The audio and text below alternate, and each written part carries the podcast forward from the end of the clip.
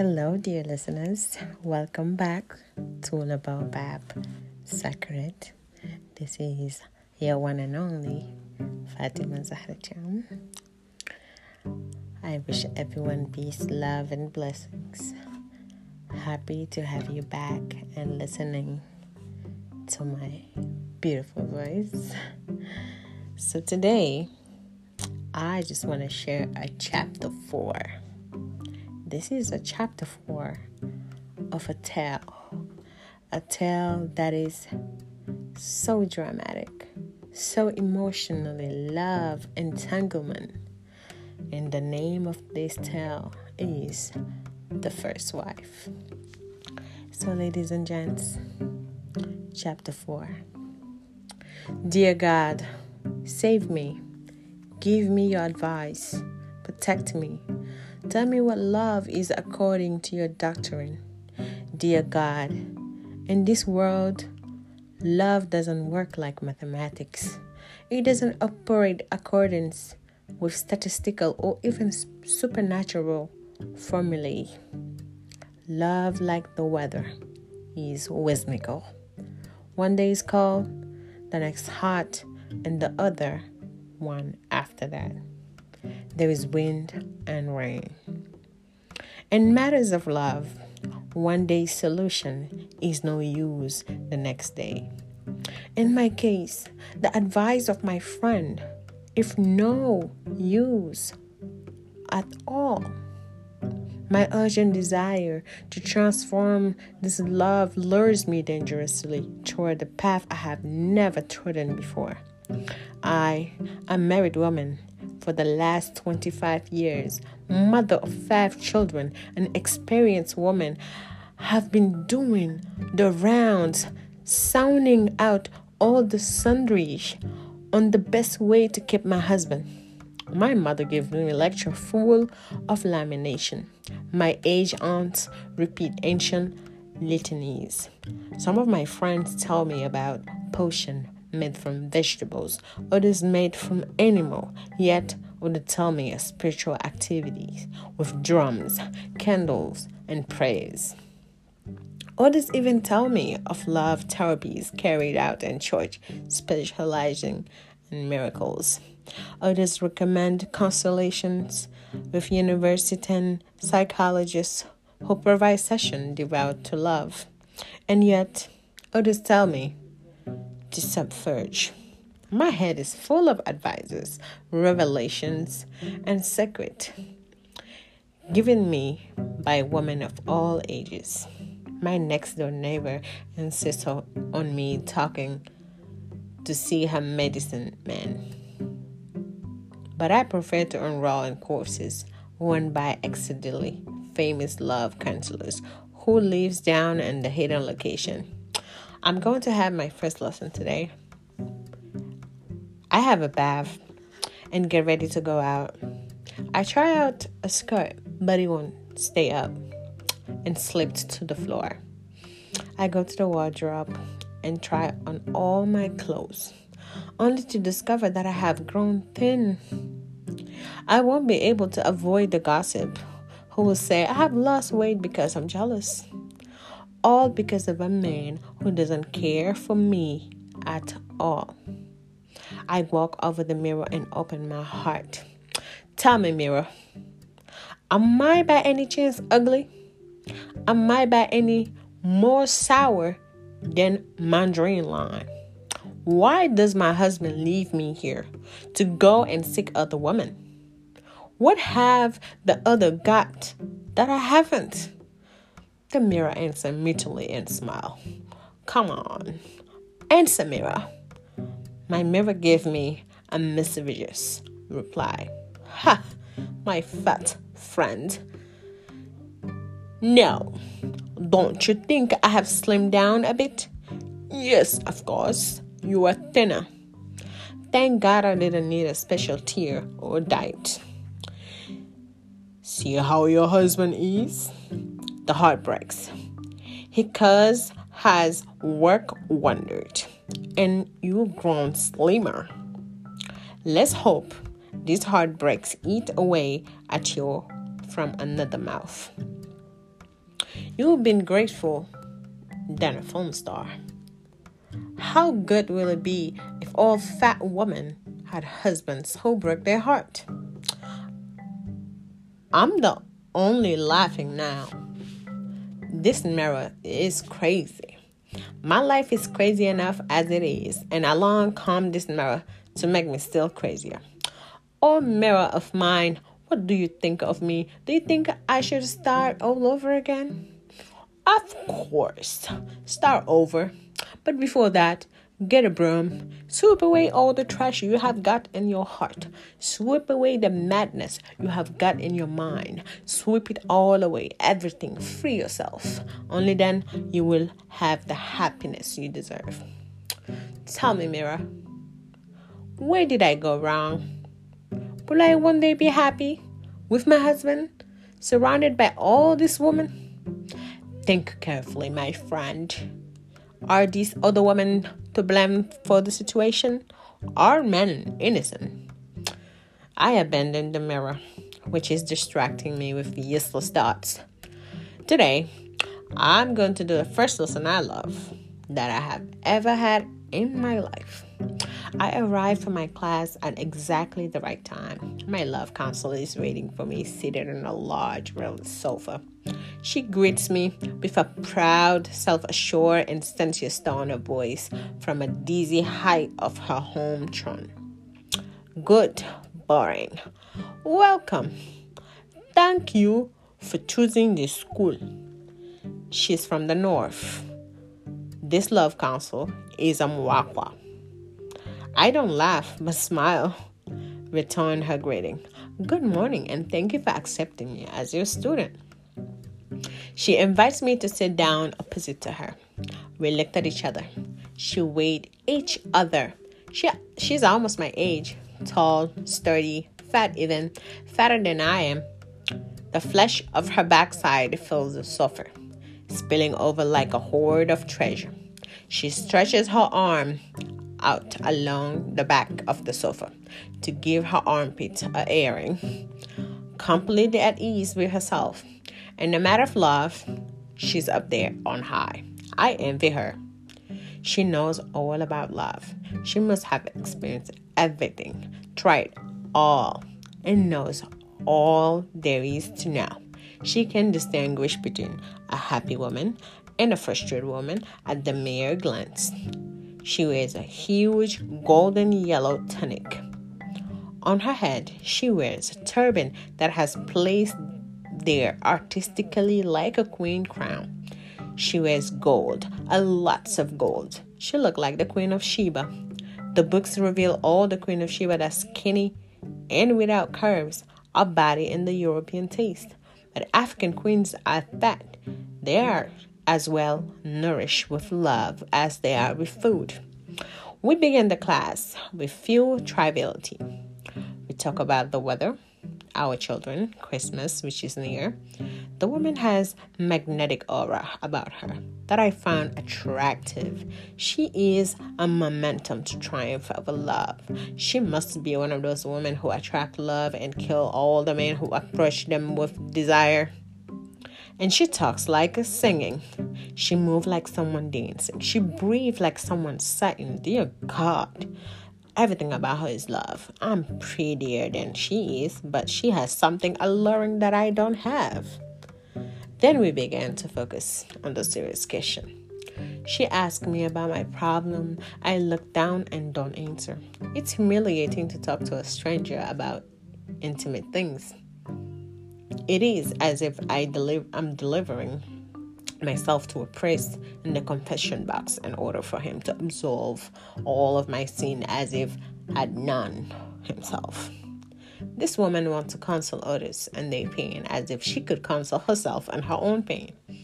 My friend, she convinced me, if love had a price, I guarantee that each of us will buy in a bulk to use and to keep in our grand store. In matter of love, there is no shame. Rich people and poor people seek me out every day. And the richest are those who seek me the most. is rich in terms of money, but poor in love. Love doesn't have a price. In spite of some of her words, I don't answer. So we continue our small talk. We talk about tradition and culture, and she tells me story of a love from Mokua. Love and wooing, and her village rights passenger. How did you prepare for your marriage? I began my trousers when I was 15. I explained. I embroidered my dollies. I made coverlets and tablecloth and crocheted. Tablecloth with embroidery and flower stitches, chicken foot stitches, crosses, Yugoslavian stitches, chain stitches. I come to a cookery of knitting. I was raised in the country and wasn't acquainted with all things like embroidery and trossery. Tell me, how did you prepare yourself on the eve of your marriage? I had a class at church with the priest and nuns. I lit a lot of candles and said a lot of prayers. And what did your family teach you? They talked to me about obedience and motherhood. And what about sexual love? No one told me about anything about that. You are not a woman, she tells me disappointingly. You are still a child. How can you be happy in a marriage if a life lived together is based on sex and love? And no one ever taught you anything about the subject.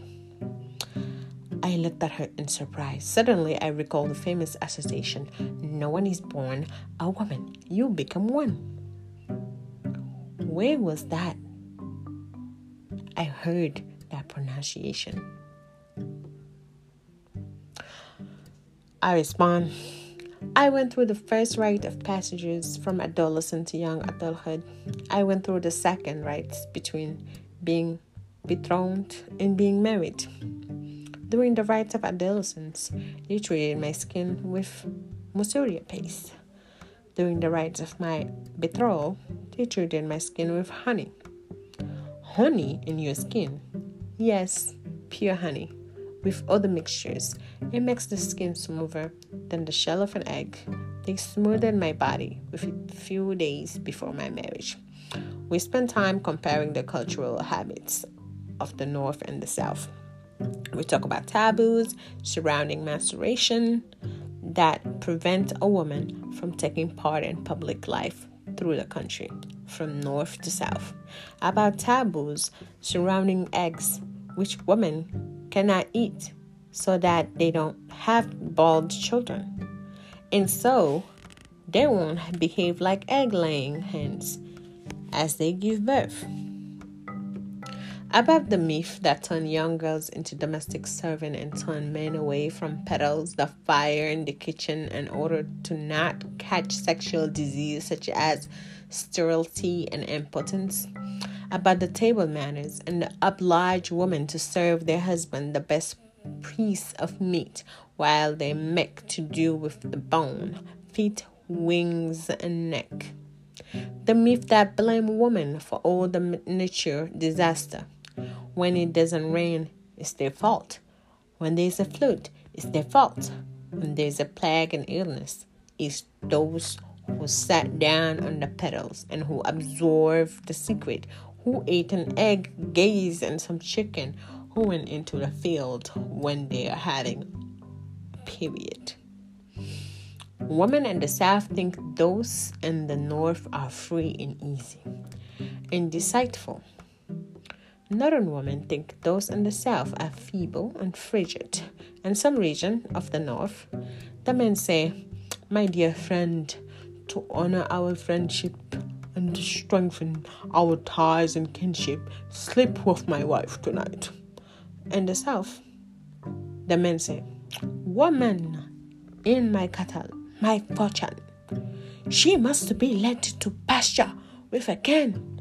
In the north, women adorn themselves like flowers and make themselves beautiful.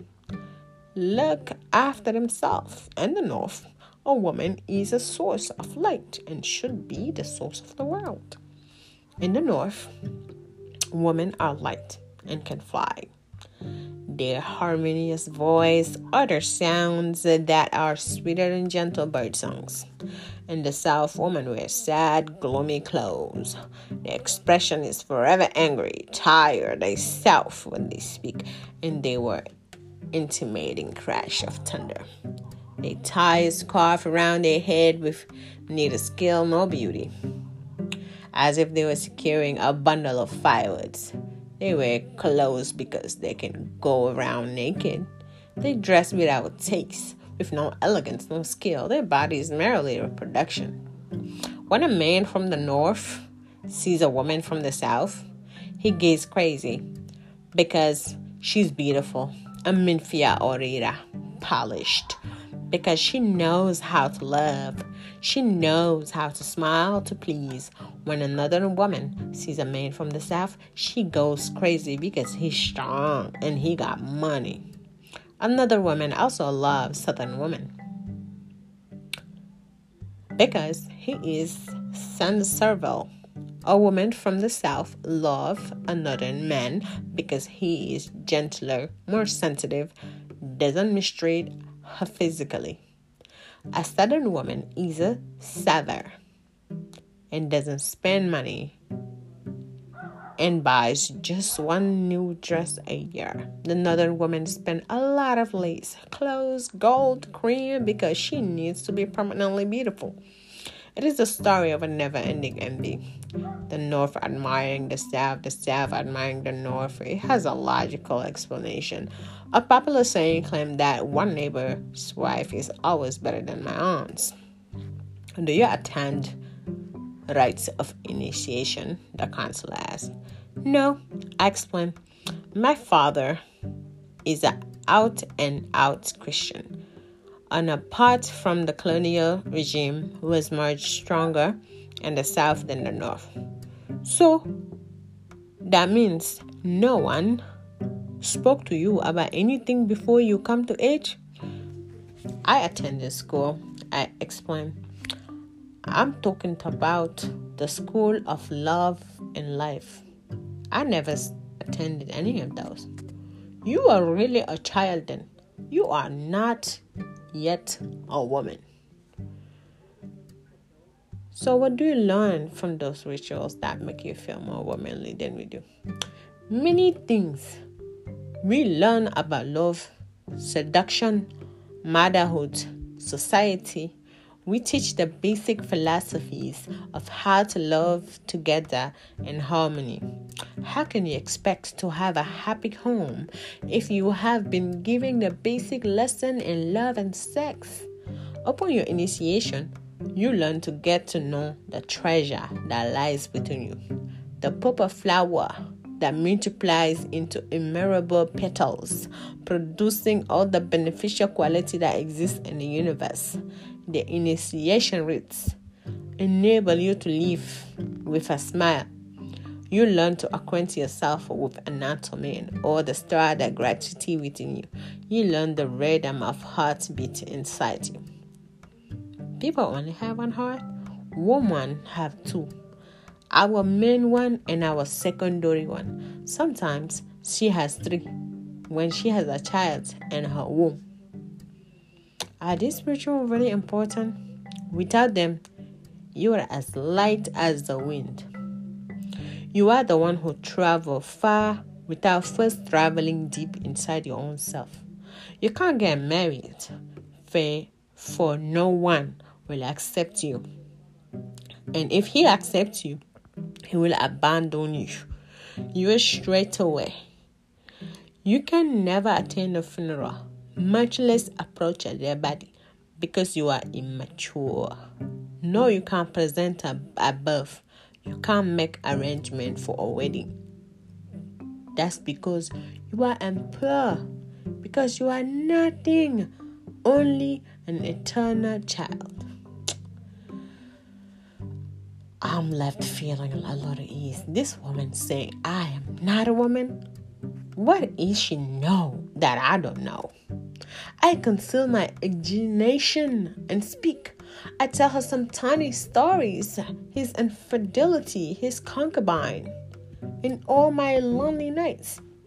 The conversation make me more and more angry, and I begin to talk about all these things that hurt me, and she may understand. I tell her I always fulfill my role as a wife. I have washed his underpants, darned his socks, stitched the button back on his shirt when he leaves the house, all fine and dandy. Some other turn up and takes him away. All of him leaving me with just an underpants to wash. Why can't she take him away completely once for all? Don't blame the other woman for your failure. Just like you, eh?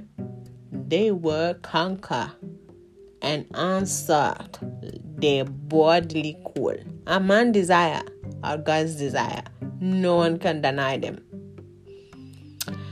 I took a good look at this woman. She's mad. She's completely charming. She's the hook, ready to fish upon the money from people like, who are they with? And I don't understand. The solution is to make him only have the eyes for you, not to look at others. How? How am I gonna how am I supposed to deprive him of his insight? Why not? Love is all about sharing. We share a blanket on a cold day. We share warm with a diamond an hour of his peril. Why can we share a husband? We lend money, food, and clothes.